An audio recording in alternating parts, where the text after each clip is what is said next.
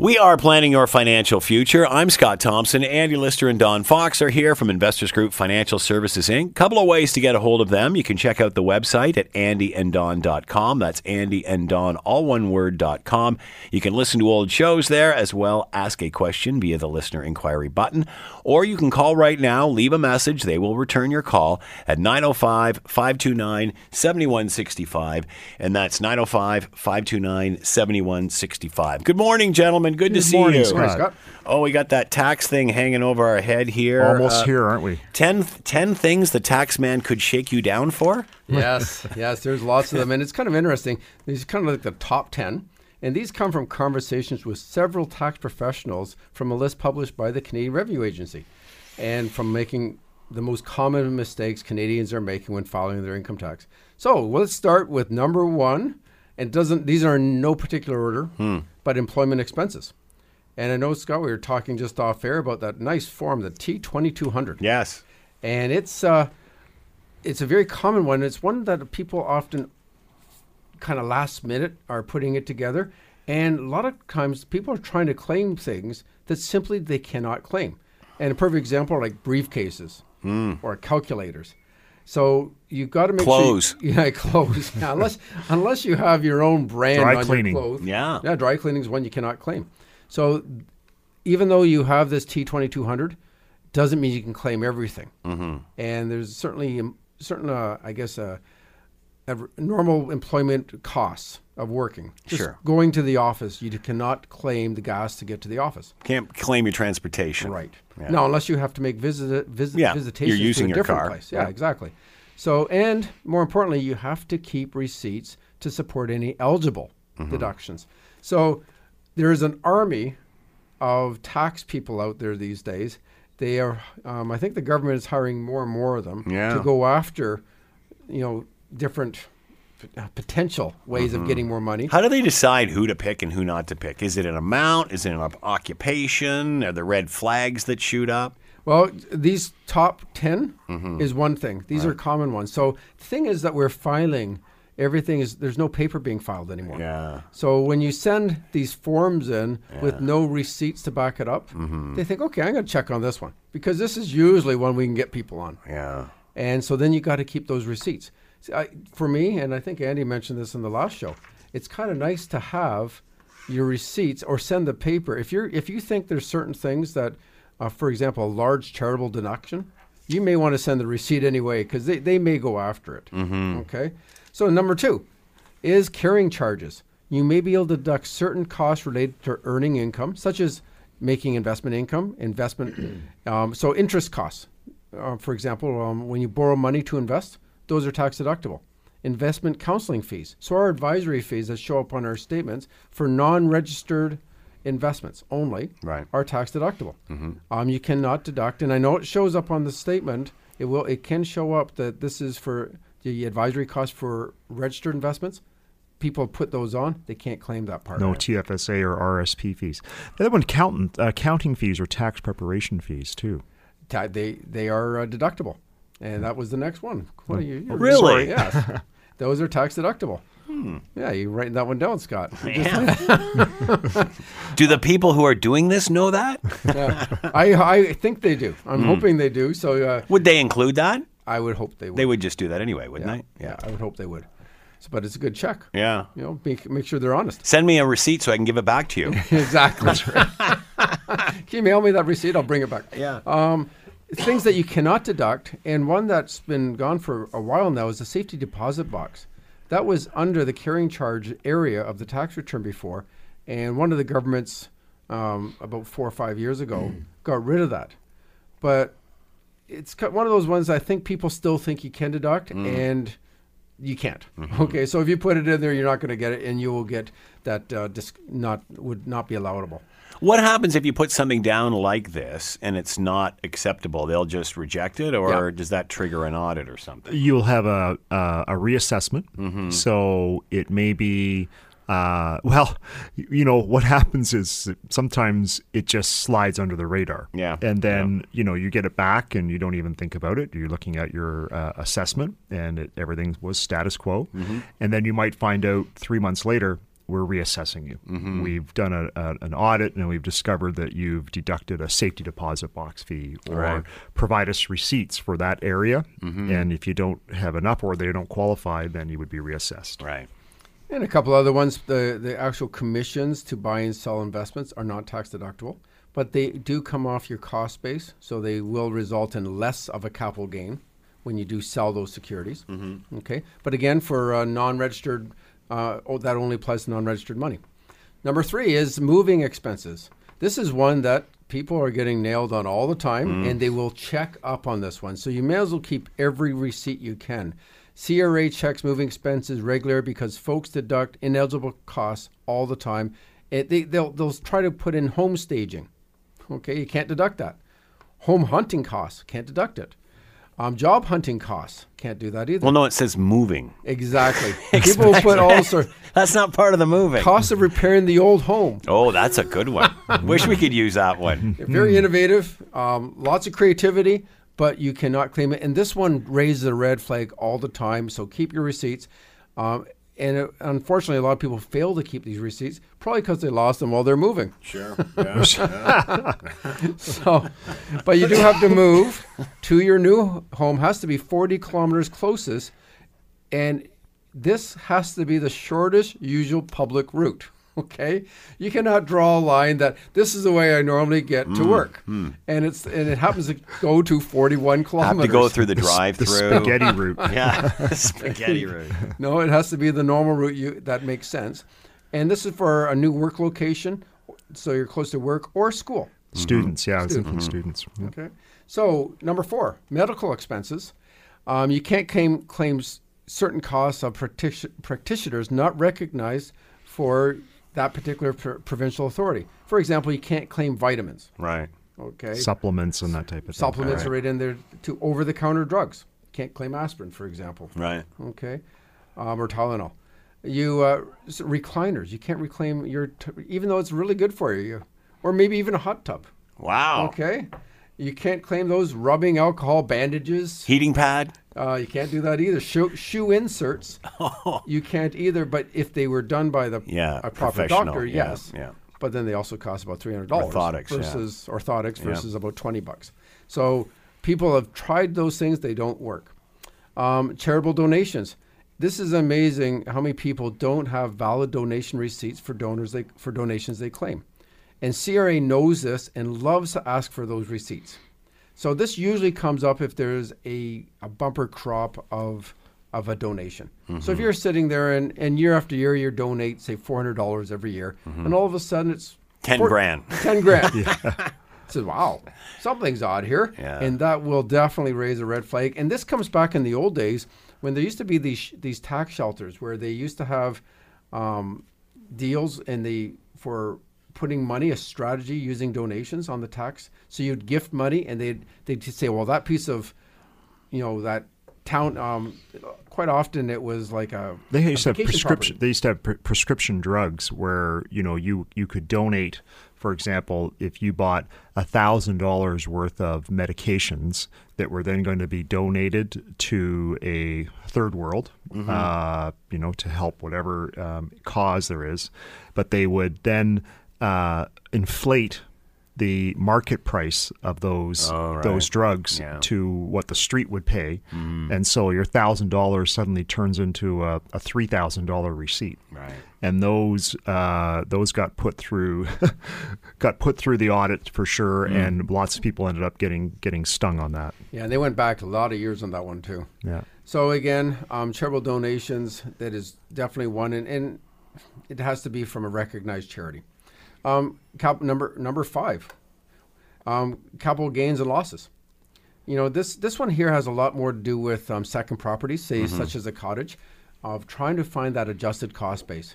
And it's not easy because quite often a lot of people have done a lot of additions, a new deck, a new dock, whatever, a roof perhaps.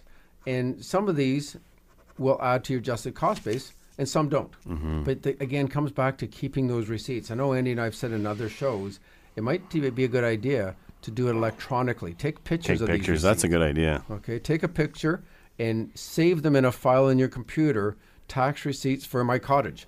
I think I had some on a floppy drive. Does that count? A floppy disk? I can't access it anymore. Yeah, it's like, what do you do? How do you read that? Yeah, good point.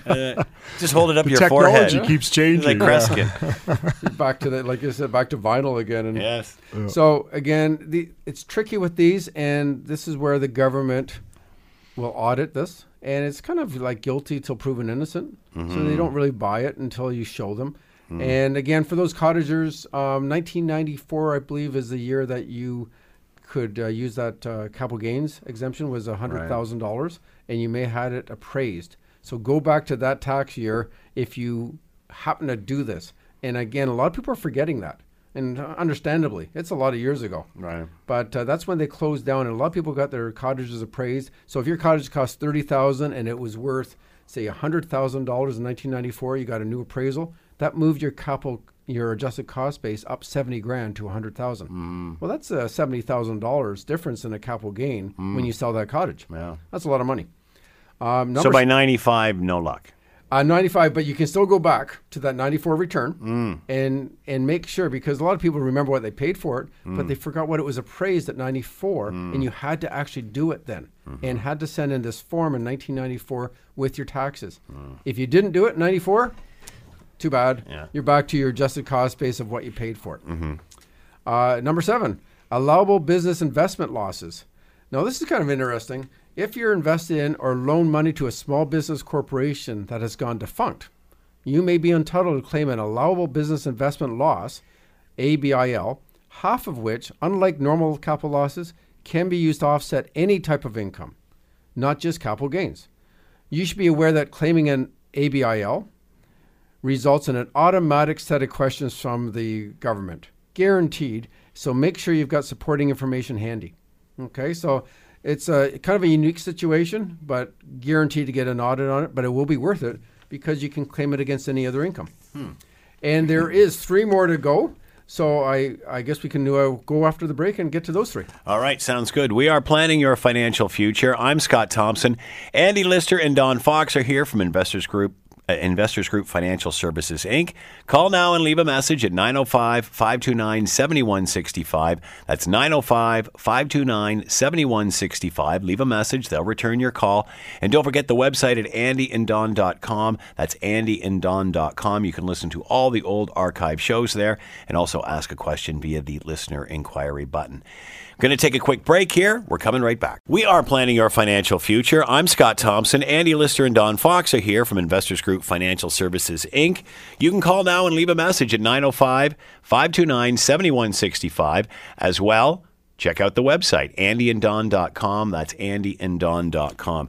We're talking about things that will send red flags up for the tax man. Yeah, the government loves these, the top 10 here, and we are down to number 7, and it's the tuition credits. Mm-hmm. Students should receive this T2202A slip from schools in Canada or a properly completed form. There's this other TL11 form from schools outside of Canada. And unfortunately, from 2017 and later, the education and the textbook credit are gone. Right. They got rid of those. But, you have to be very careful on that. And the other part with students, which makes it number 9, is students often claim the student loan interest tax credit on loans that don't qualify as personal loans for student lines of credits. They have to be proper loans that are approved by the government and the institution will give you the right slip so that you can deduct the interest for going to school. I'm surprised how many of those T2202 2202 for the tuition credit is.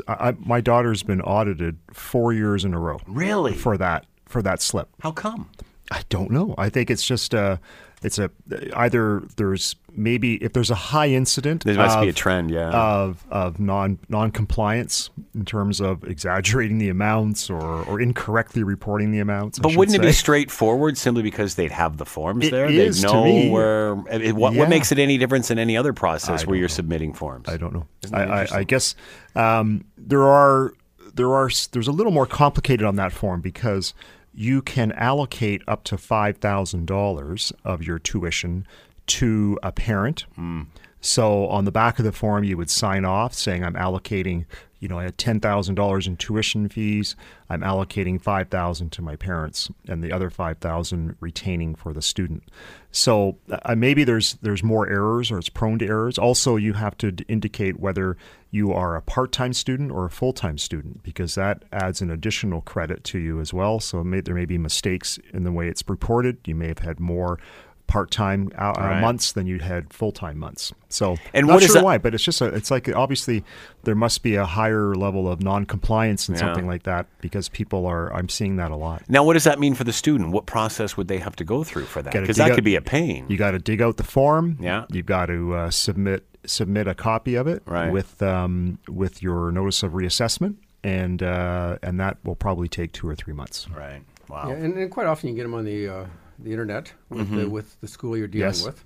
So I know my son went to Western, and we'd be tracking down that form, and sure enough, we'd get it and he would send it to me. And same with my daughter. This is really a sense of reality for the kids. It's like, oh yeah, we got to get these tax forms. Yeah, you know, they're in the real world here. We got to get these slips. The government doesn't really care on the kind of the education kind of feeling. It's your responsibility. Yeah. It's a big responsibility. And it's funny enough, the student loan interest, my daughter got audited about that last year. So it's funny, you know, these are definitely in the top 10 of things that the government checks on, because I guess there's so many mistakes in these areas that they want to see the proof. Wow. And they can't seem to present a lot of it.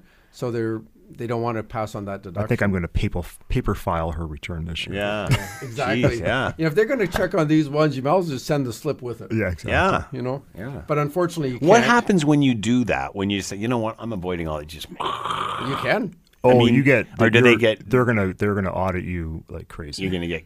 I'm just kidding. No, I mean, if you send them too much information, do they get ticked that you're sending them too much? We don't need that. I wonder. I'm not going through this. That is a concern, because 90% of people are filing with electronically now. Yeah, like it's the vast majority. So it's not all there. So all that information. So when you send in paper, it's like, oh, I'm sure somebody's going. Yeah. I mean, I have to go through all this. Exactly. If you're the person that has to process this, we're going to teach you a lesson. Exactly. Never send us paper again. Exactly. Well, and really, the tax preparers, once you do more than I think it's 5 returns, whatever the number is, they have no choice but to send it electronically. Yeah. Right? So if you're just doing your own, you can do it by paper, but honestly, the government really wants you to go electronically. Yeah, sure. But when you know that these are the top 10, and you know that there's a deduction that's not the norm for you, you may want to consider sending it by paper, because you're going to be asked for it anyway. Right. And is most of this stuff done by just you sending stuff in, or do they actually drag you in? You've heard horror stories about audits. You can just send it in. It's no big deal. In fact, it's kind of interesting. It was about 3 years ago where I was asked for something, but I paper filed. And I said that was actually in with all my receipts. Yeah. Do your homework. I had it. So check it out. And I got a reply back. So yes, I see it now. Oh, wow. There you go. Thank you. Maybe you're one of those people that sent too much information. Probably did. And as the number 10 of all these, of the top 10 things that taxmen may question, is your province of residence, interesting enough, because it's where you are resident as of December 31st of the year. So if you lived in Ontario right till December 15th, and then you said, I'm moving to BC, and you sold your house, moved there that year, so December 31st, you're now living in BC, you are a BC resident. Now, good place to move to, because they have the lowest tax rate right now. I thought Nunavut was lower. Oh, yeah, okay, absolutely. But nobody wants to move there. I've got an apartment, an apartment in Nunavut. But the vegetables are very expensive. They'll make up other places. But this was a big deal not long ago, when Alberta had by far the lowest marginal tax bracket. In fact, theirs was about 10% lower than Ontario's.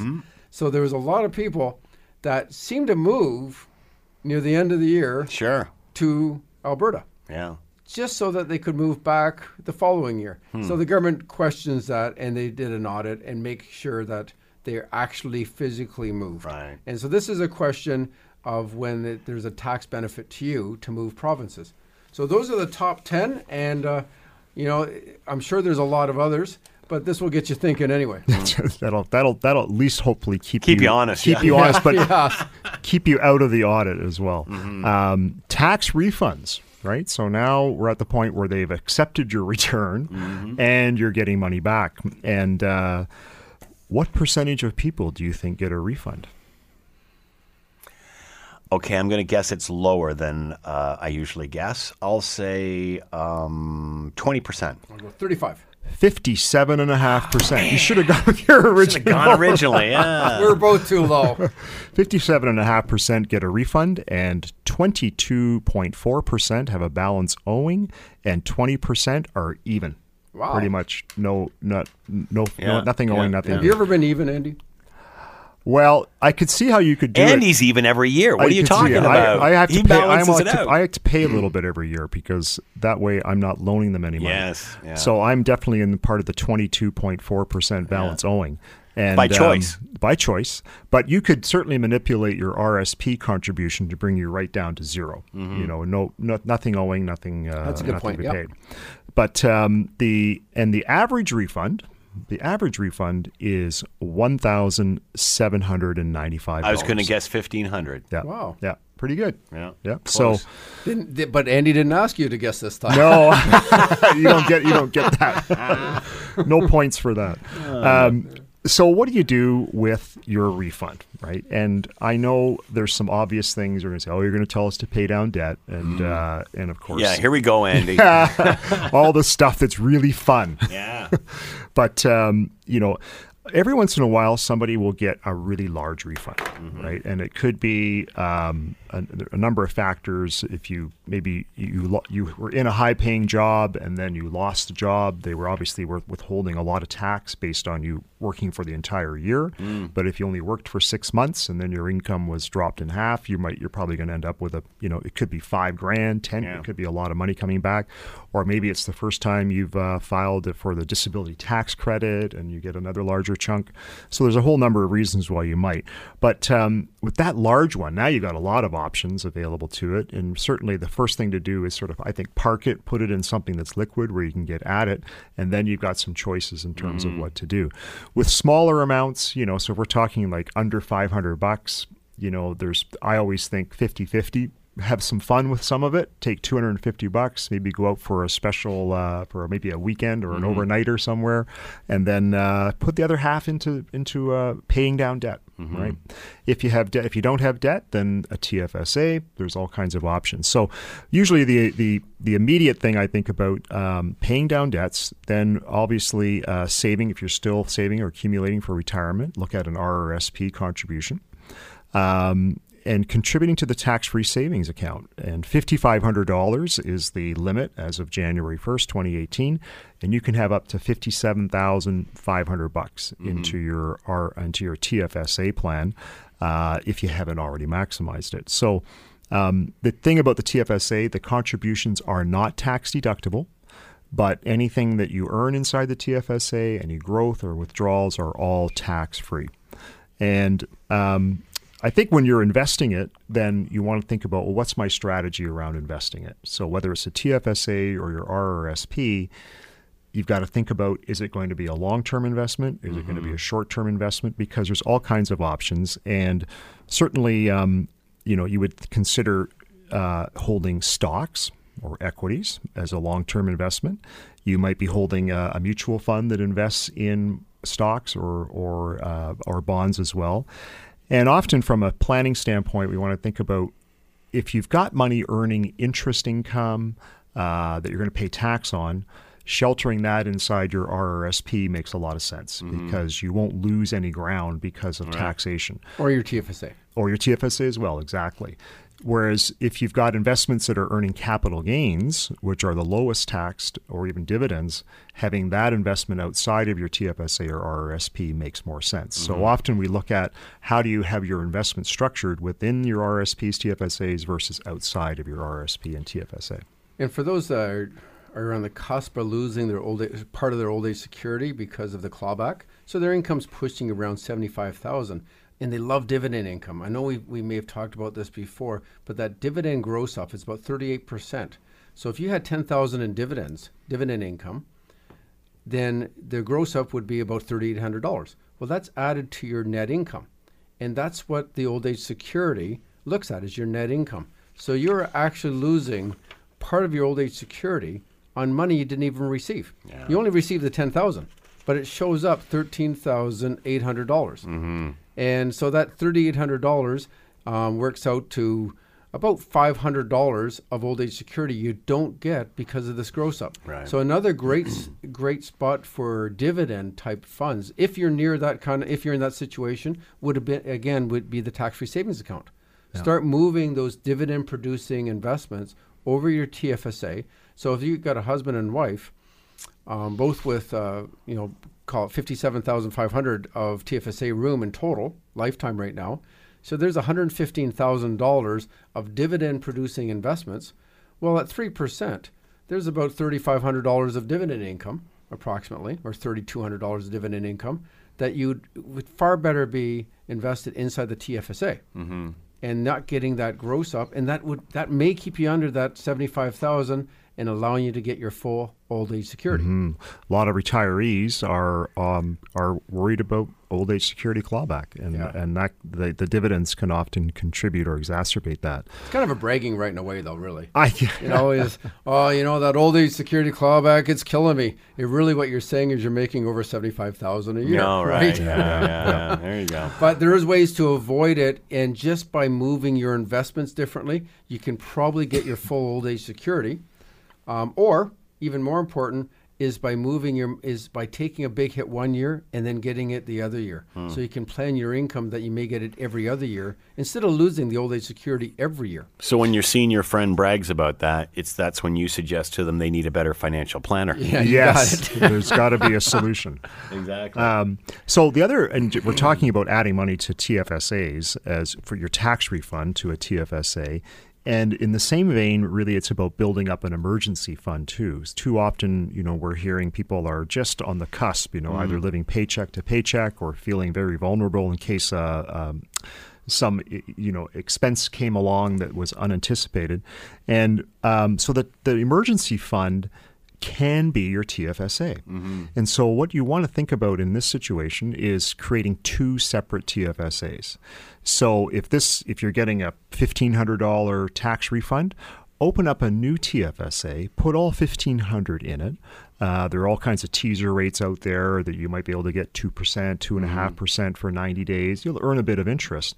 But that TFSA, in your head is now earmarked for an emergency. Right. If you don't need it, then there might be some flexibility to do something else with it. But if you do need it, it's there.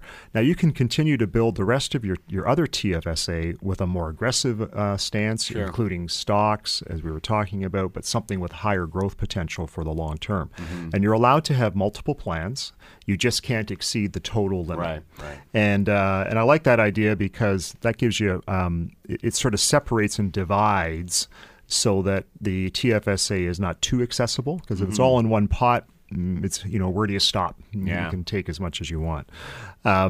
Kids' education, it's such a critical investment over time. So if you're not maximizing the RRSP every year, then using that tax refund to put into the RESP, is a fantastic option. And I think it's peace of mind as an individual because it's coming at some point. And if you haven't prepared or you're nervous that you haven't put enough aside for the kids' education, then using that tax refund every year is a great way to do it.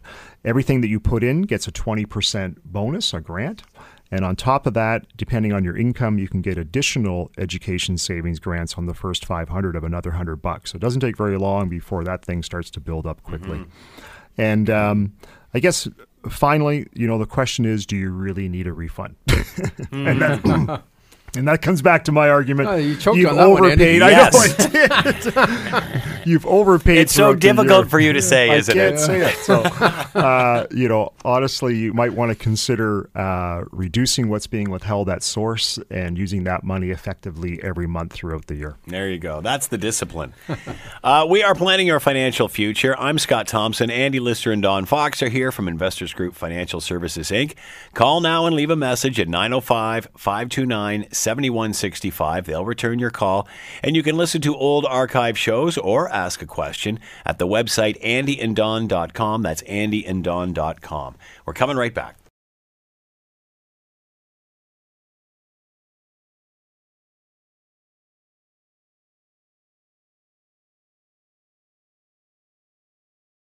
We are planning your financial future. I'm Scott Thompson. Andy Lister and Don Fox are here from Investors Group Financial Services, Inc. Call now. Leave a message. They'll return your call at 905-529-7165. And take a peek at the website, andyanddon.com.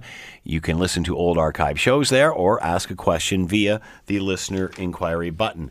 All right, continuing on, how to increase your retirement balance, which you've got to spend? Yeah, no, the overall asset sheet. How to keep it maybe longer or growing, because as we talked about many times, people are living longer.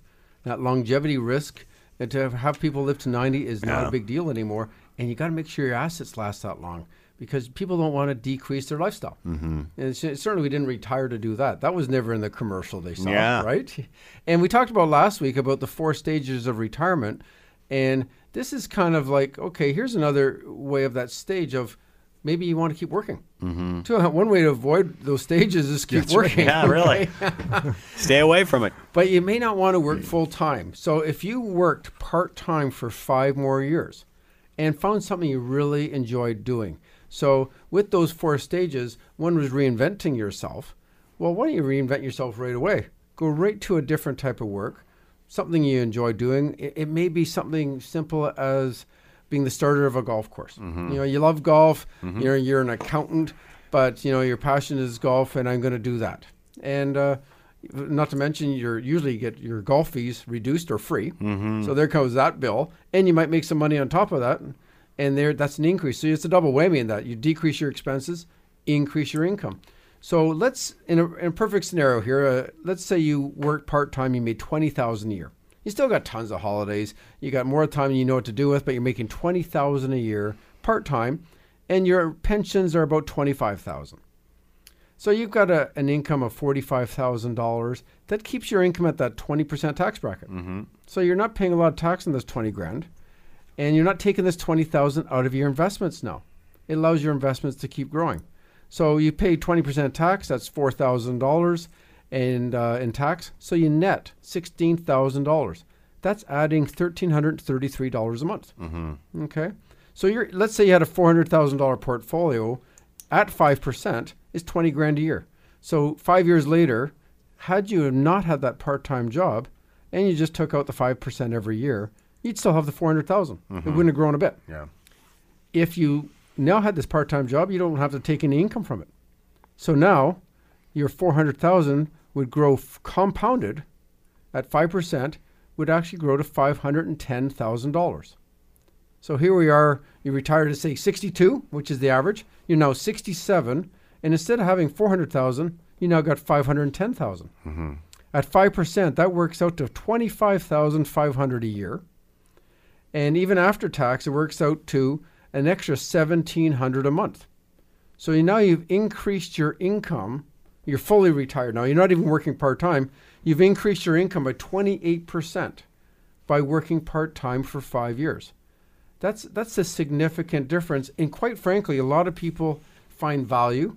They don't go through, you still get to have lots of holidays. You often don't suffer that going into the abyss stage because they feel they're adding value. And they're making a little bit of money. That always makes people good. They don't have to watch as much, and they're allowing their investments to grow. So there's one way. The second way, and this is starting to be a little bit more common now, is why don't you rent out your house?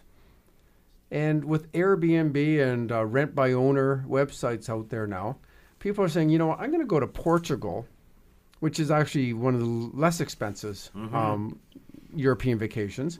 I'm going to go there for 3 months. And I'm going to go have a great life there.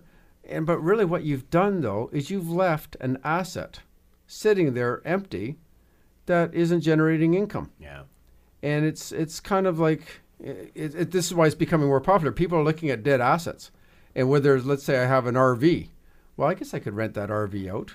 Okay, I got, and same with, the taxi services, Uber. I think I can go use my car and use it to make money. But why not let your house earn a little bit of money? So they rent their house out. And I just actually spoke to a client. They're renting a house instead of buying right now. And they're renting at $2,500 a month. So let's say you can rent out your house for $2,500 a month. This is fully furnished. It's even a better deal. And that would generate $7,500 over a course of the 3 months. Mm-hmm. So you're paying, say, $2,500 a month over in Portugal, which I guess would get you quite a nice place. And you're now renting your place at $2,500 a month, which they'd be ecstatic to pay that. And so it's a win-win. Mm-hmm. And so after tax, you end up with $6,000 a year in your pocket, which is like $500 a month. Well, that's practically your old age security check. Hmm. Yeah. Okay? People are getting about $600 a month in old age security, and they love that check. Well, if you just used your house, because you're now on vacation, you're in that vacation mode, stage one of your retirement, why not use your house? So I looked at this. If you did this for 10 years, you would end up in your pocket $60,000 after tax. And because of this, your portfolio, in that same example with $400,000, your portfolio would be $94,000 higher in 10 years. And these are just, I know they're you have to be a little bit organized. Yeah. Okay, you have to be, whether you're working longer or renting out an asset, you have to look at it a bit more. I know there's some risks. You got to get the right tenant. Mm-hmm. Okay, you'll have to scrutinize them. But to the most part, I don't hear that many horror stories with Airbnb. Yeah. I find, a lot of people are using that service. And if you rent for a longer term, you can have your family check up on your house periodically, see if it's okay, once a week. They were going to do that anyway if you're on vacation, just to make the insurance so you didn't have a leak and a flood or et cetera. So there's two examples of preserving your wealth and actually increasing your wealth during retirement. We are planning your financial future. I'm Scott Thompson. Andy Lister and Don Fox are here from Investors Group Financial Services, Inc. Call now, leave a message at 905-529-7165, and check out the website at andyanddon.com. That's andyanddon.com. We're coming right back. We are planning your financial future. I'm Scott Thompson. Andy Lister and Don Fox are here from Investors Group Financial Services, Inc. You can call now, leave a message at 905-529-7165. You can, as well, go to the website, andyanddon.com. There you will find old archive shows and as well can ask a question via the listener inquiry button. All right, pension decisions. Pensions. So when Don and I are creating a financial plan or retirement plan for somebody, one of the key components if they have a pension is understanding what are the options around that plan, how are we going to integrate that into your retirement plan, and how should you structure that pension in terms of the choices you have.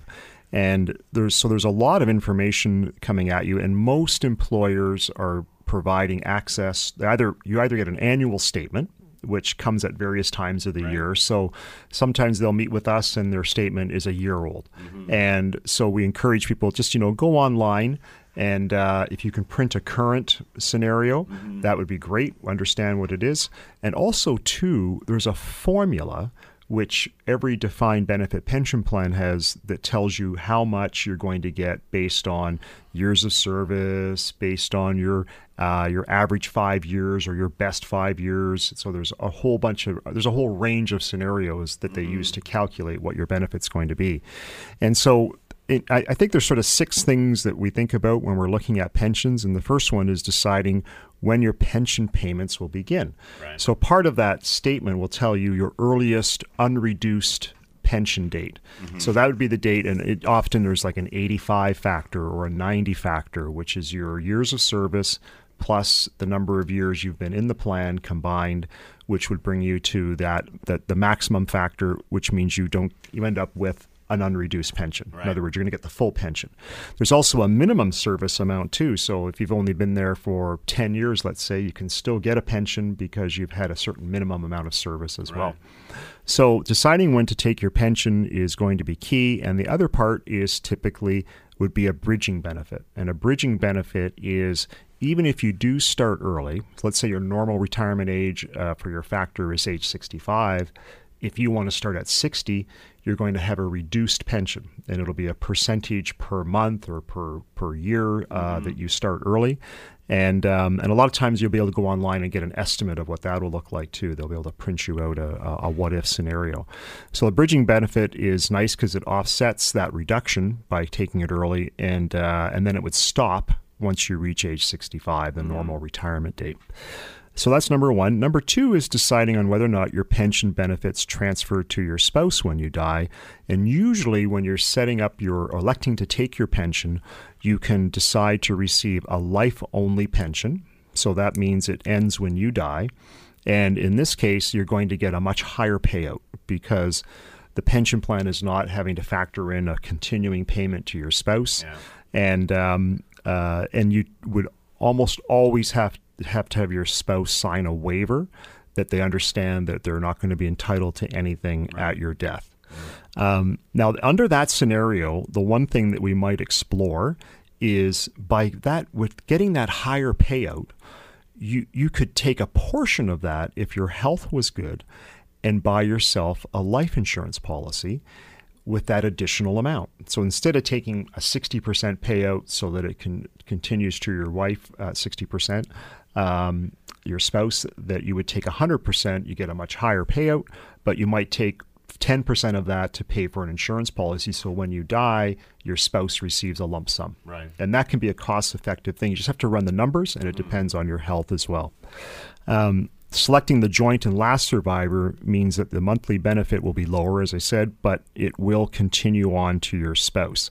But if your spouse has their own pension, or maybe they've built up, their RRSP plans, they've got non-registered assets, or maybe they already have adequate insurance, adequate insurance coverage, that life-only option where you get a higher payout might be something to consider, and we will run those options for you. Number three would be choosing the survivor benefit, and that survivor benefit is the standard survivor benefit is 60%, but like buying anything, there are options. If you want to have a higher payout, you could have 100% survivor benefit, meaning that if you die, your pension doesn't change at all. It just rolls over to your spouse, and they continue to get the same amount every month. But typically 60% would be the standard, followed by maybe 66 2/3, 75%, or 100% would be an option as well. And number four would be, do you have the option to receive a pension benefit for a guaranteed number of payments? So oftentimes when you start your pension, they will say during the first 10 years, if you die, your spouse will get a lump sum payment, 10 years worth.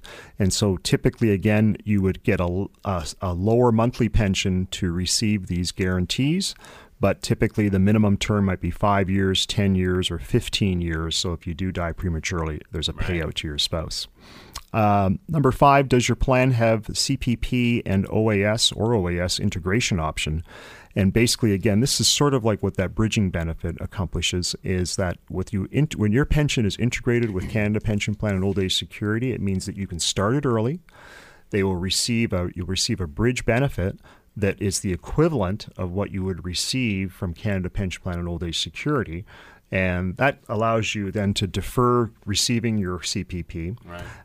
But then that amount stops once you turn 65. And finally, the last option is, do you have the option to commute the value of your pension to a locked-in account? So in this case, you're saying, I don't want the monthly pension. I want to know how much in a lump sum can I receive, and I'm going to transfer that to my own locked-in RSP, and I'm going to handle how I structure my payouts as well. That's a complicated decision. That part, you definitely need to seek some professional advice to make sure you're making the right choice. We are planning your financial future. Andy Lister and Don Fox have been here from Investors Group Financial Services, Inc. Take a peek at the website at andyanddon.com. That's all one word, andyanddon.com. You can listen to old shows there, as well ask a question via the listener inquiry button, or you can call now and leave a message. They will return your call at 905-529-7165. Thank you, gentlemen. Have a great week. Monday's your tax deadline. Don't forget.